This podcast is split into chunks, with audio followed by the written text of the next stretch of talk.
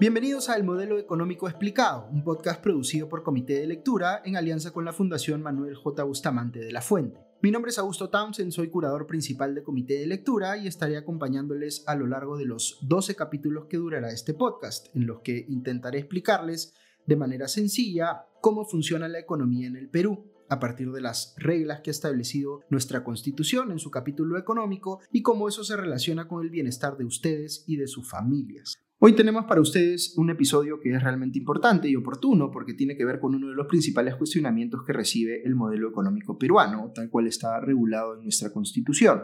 Ese cuestionamiento apunta al hecho de que nuestra Constitución, en líneas generales, no admite que sea el Estado el que decida cuáles van a ser los precios de los bienes y servicios en la economía, sino que deja esto en manos del mercado, el que sea definido por las leyes de la oferta y la demanda. Dicho de otro modo, nuestra Constitución prohíbe, en líneas generales, que existan controles de precios por parte del Estado.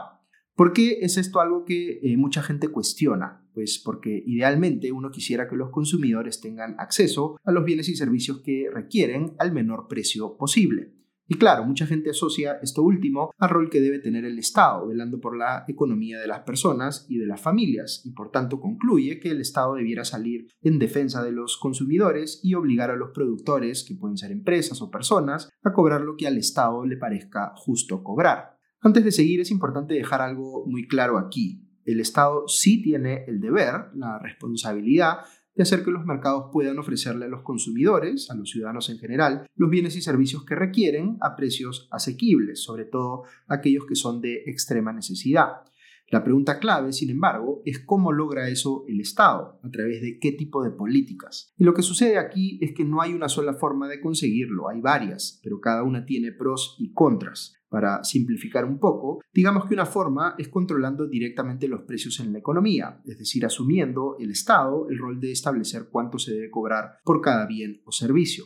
Otra forma es procurando que haya más competencia en el mercado para que sea esa misma dinámica competitiva la que presione a la baja a los precios. En el siguiente episodio de este podcast vamos a hablar justamente sobre esto último, sobre cómo funciona la competencia en beneficio del consumidor y cómo nuestra constitución enfrenta las prácticas anticompetitivas que pueden afectarlo. Es decir, hablaremos de los monopolios, los oligopolios, la competencia desleal y otros asuntos relevantes. Pero hoy profundizaremos en la primera alternativa que les mencioné, vale decir, la idea de darle al Estado la capacidad de decidir cuáles deben ser los precios en el mercado, aplicando lo que conocemos como controles de precios. Al término de este episodio, espero haberles podido explicar por qué nuestra constitución ha rechazado esta alternativa, aun cuando a mucha gente le resulte tan seductora. Para esto, lo primero que necesito explicarles es cómo funciona el sistema de precios y qué es la famosa mano invisible del mercado. Con tal fin, quisiera aquí parafrasear un estupendo ensayo de Leonard Reed, el creador de la Fundación para la Educación Económica, que se llama en inglés iPencil o Yo el lápiz en español, y que fue publicado originalmente en 1958. Lo encuentran también en versión animada en YouTube, pero les voy a comentar muy brevemente de qué trata para que adviertan por qué es tan valioso para la explicación que estamos haciendo hoy. Imagínense que yo les pregunto, ¿Quién en el mundo sabe fabricar un lápiz? Pues alguno de ustedes responderá muy rápidamente, cualquiera de las empresas que justamente se dedican a producir lápices. Y yo les volvería a preguntar, ¿quién en esas empresas sabe fabricar un lápiz? En todas ellas, si se fijan, hay personas que cumplen roles diferentes. Eh, ¿Se acuerdan cuando hablamos en un episodio anterior de la especialización en el trabajo?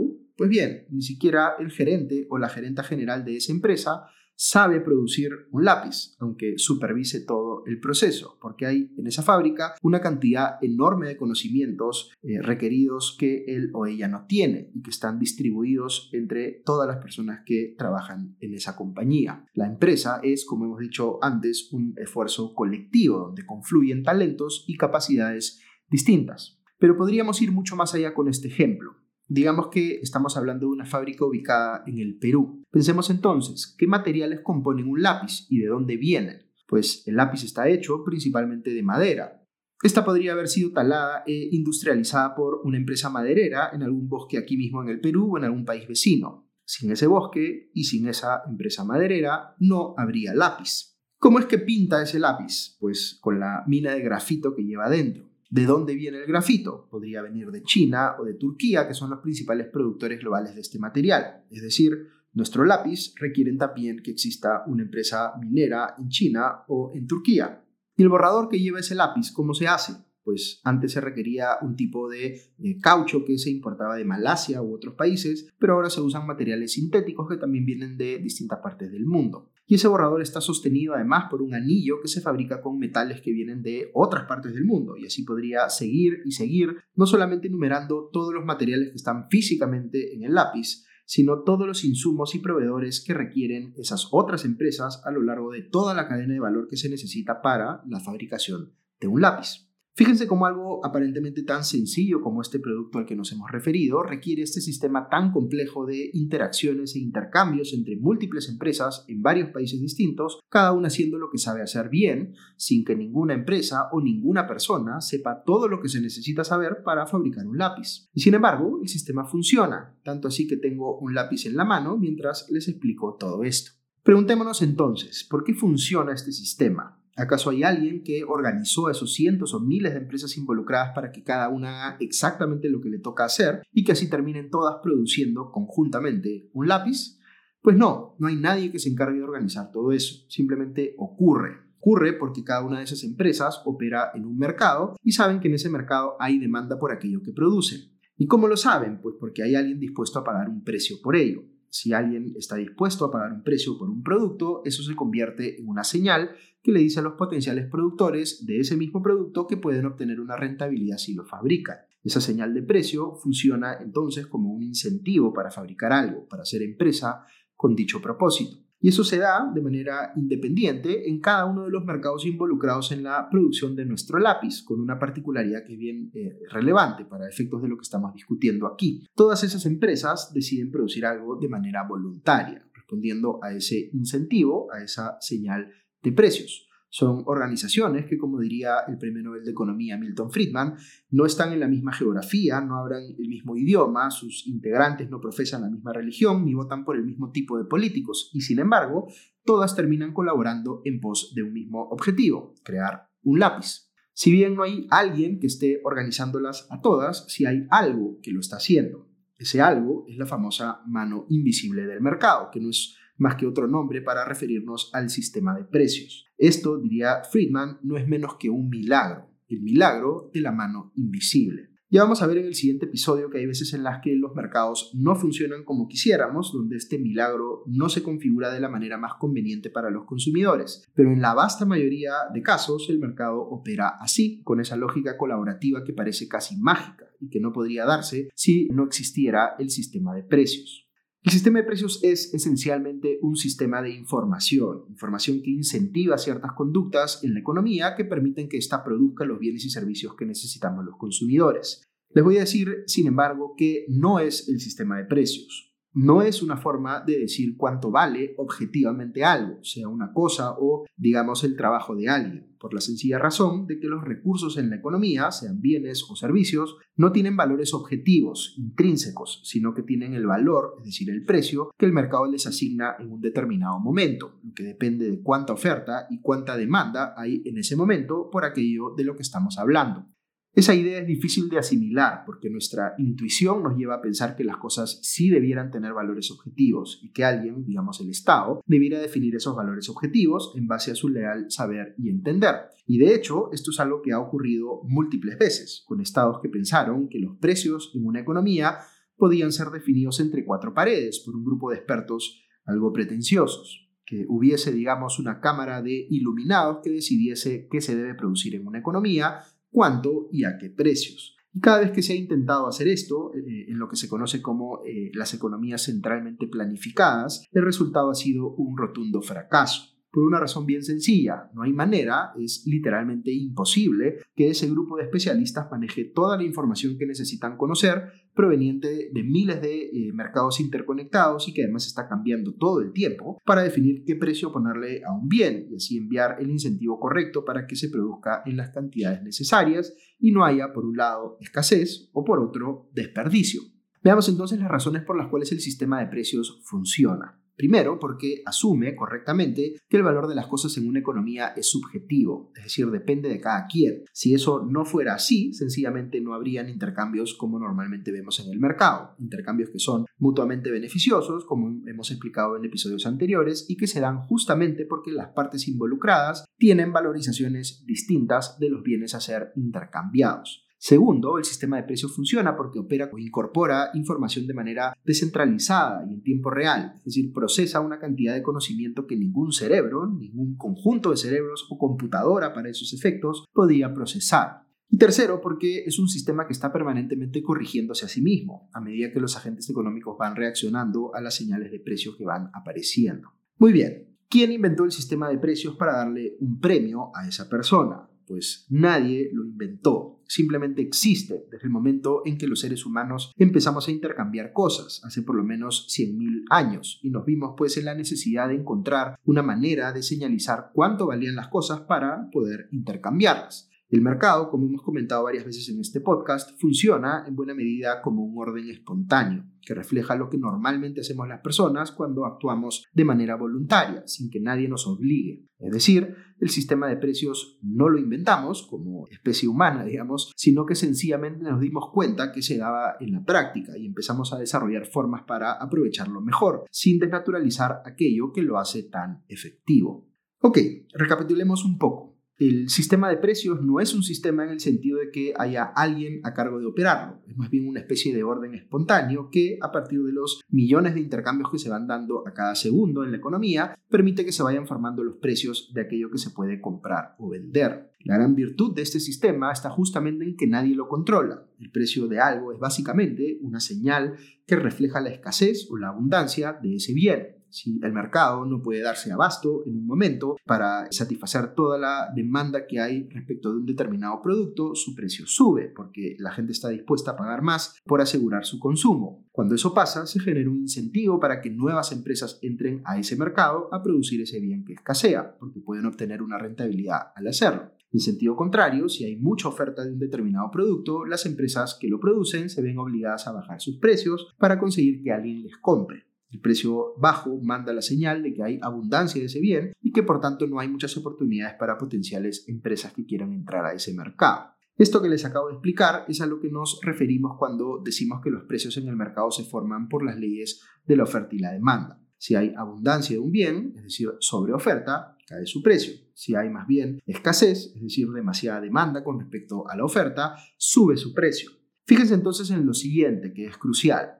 Lo que uno como consumidor quisiera que ocurra siempre es que las leyes de la oferta y la demanda hagan que los precios tiendan a bajar y no lo contrario. Pero si hay un problema de escasez respecto de algún bien y no permitimos que haya una señal de precio que visibilice justamente ese problema de escasez, pues no va a ocurrir lo que necesitaríamos que ocurra, vale decir, que más empresas se pongan a producir ese bien. Y de hecho, empeoramos la situación porque si el precio no refleja la escasez de ese bien en el mercado, los consumidores reciben una señal equivocada, haciéndoles creer que hay abundancia y por tanto consumen más de lo razonable y ese bien se vuelve aún más escaso. Esto es justamente lo que pasa cuando los estados aplican controles de precios y fijan precios artificialmente bajos. Normalmente esto se hace para que ese precio, como les digo, esté por debajo de lo que determinaría el mercado si realmente estuviese reflejando el nivel de escasez de ese bien. Lo que se busca, por tanto, es generar un beneficio de cortísimo plazo a los consumidores con un precio artificialmente bajo, pero el costo que tiene eso es que subvertimos el funcionamiento del sistema de precios, lo estropeamos, hacemos que deje de cumplir su objetivo, que es señalizar la escasez o la abundancia, según sea el caso, para incentivar las conductas que serían económicamente deseables, dependiendo de la situación en la que estuviéramos. Sabemos que esto es problemático no solo en el plano de lo teórico, sino porque en la práctica esta idea de controlar precios para reducirlos artificialmente en el mercado se ha eh, probado innumerables veces, como les comentaba antes, y siempre falla siempre empeora la situación porque aunque genere un beneficio de cortísimo plazo para los consumidores, termina ocasionando un problema de escasez que los golpea mucho peor más adelante en el camino. Los controles de precios se promueven pues con la promesa de que se puede beneficiar indefinidamente a los consumidores con precios artificialmente bajos, pero esto no es posible, es insostenible. Más temprano que tarde la situación se vuelve inmanejable y los consumidores advierten que en realidad la medicina era peor que la enfermedad y que ahora súbitamente están muchísimo peor de lo que estaban antes. ¿Por qué si es tan clara la evidencia económica, ah, digamos, en el sentido de mostrar lo dañinos que son los controles de precios, los políticos siguen promoviendo su aplicación? Quizá por la visión típicamente cortoplacista del político promedio, que espera quedar bien en un primer momento con sus electores cuando los precios bajen artificialmente, pero cuando estos se disparen después, intentará culpar a alguien más del problema o ya se habrá ido a su casa. Pero hay una explicación alternativa que va más allá de los políticos y que tiene que ver con todos nosotros. Quizá lo que pasa es que a las personas en general se nos hace difícil asimilar la idea de que un sistema funciona bien precisamente porque no tiene a nadie al mando, porque no hay nadie encargado de hacerlo operar en el día a día, sino que este simplemente funciona de forma espontánea como pasa con el sistema de precios. Más fácil se nos hace pensar que debe haber una persona o un conjunto de personas detrás que tengan buenas intenciones y que estén tomando decisiones sobre la base de consideraciones altruistas. Lo que diría al respecto el Premio Nobel de Economía Friedrich von Hayek es que eh, quizá no hayamos advertido que en la evolución de nuestra especie, una de las cosas que ha evolucionado es cómo opera el altruismo en las sociedades, es decir,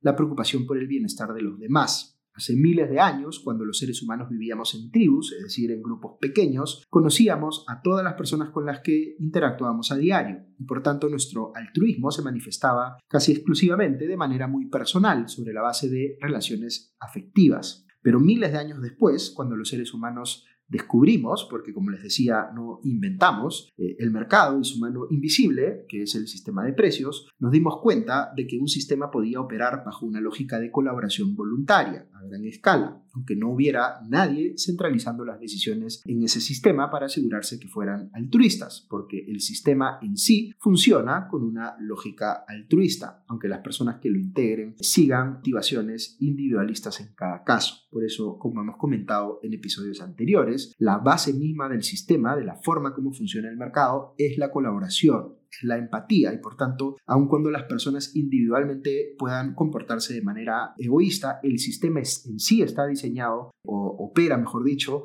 con una lógica altruista.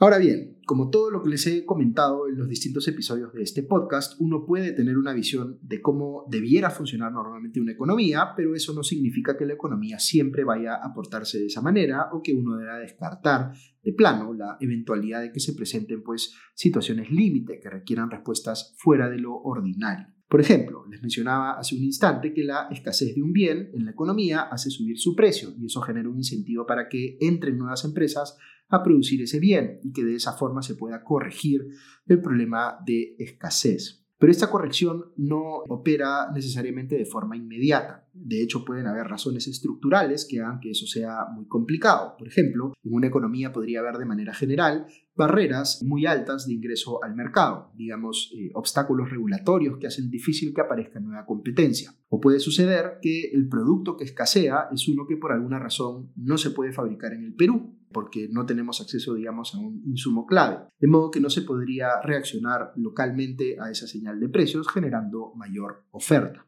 ¿Qué se hace en esos casos? Pues eso es justamente lo que está ocurriendo en el Perú en el momento mismo en que grabamos ese podcast. Debido a un conflicto internacional, la invasión de Ucrania por las Fuerzas Armadas rusas, que es algo completamente extraordinario, se ha encarecido de manera significativa un producto que es clave para la agricultura en el Perú y por ende para la seguridad alimentaria en el país, como son los fertilizantes. Algunas personas están diciendo que este suceso es justamente lo que demuestra que al Perú le iría mejor si su constitución permitiese en los controles de precios. Pero esa es una posición que, si bien parte de una preocupación que es muy válida y muy urgente en este caso, llega eh, a una conclusión equivocada. Ya les comentaba que el sistema de precios funciona muy bien en situaciones normales. No es perfecto, pero es mucho mejor como opción eh, que dejar pues que esto quede en manos del Estado y se intervenga con las deficiencias o la indisponibilidad de información y se terminen tomando decisiones equivocadas. Ya como les explicaba, la historia nos ha demostrado de manera muy clara que dejar pues la definición de los precios en manos del Estado es algo que tiene consecuencias mucho más perjudiciales que beneficiosas. Pero les decía que la preocupación aquí por la situación de los agricultores y por la seguridad alimentaria es completamente válida y atendible. Descartar la aplicación de controles de precios en este caso significa que nos quedemos con las manos cruzadas sin hacer nada al respecto, pues de ninguna manera.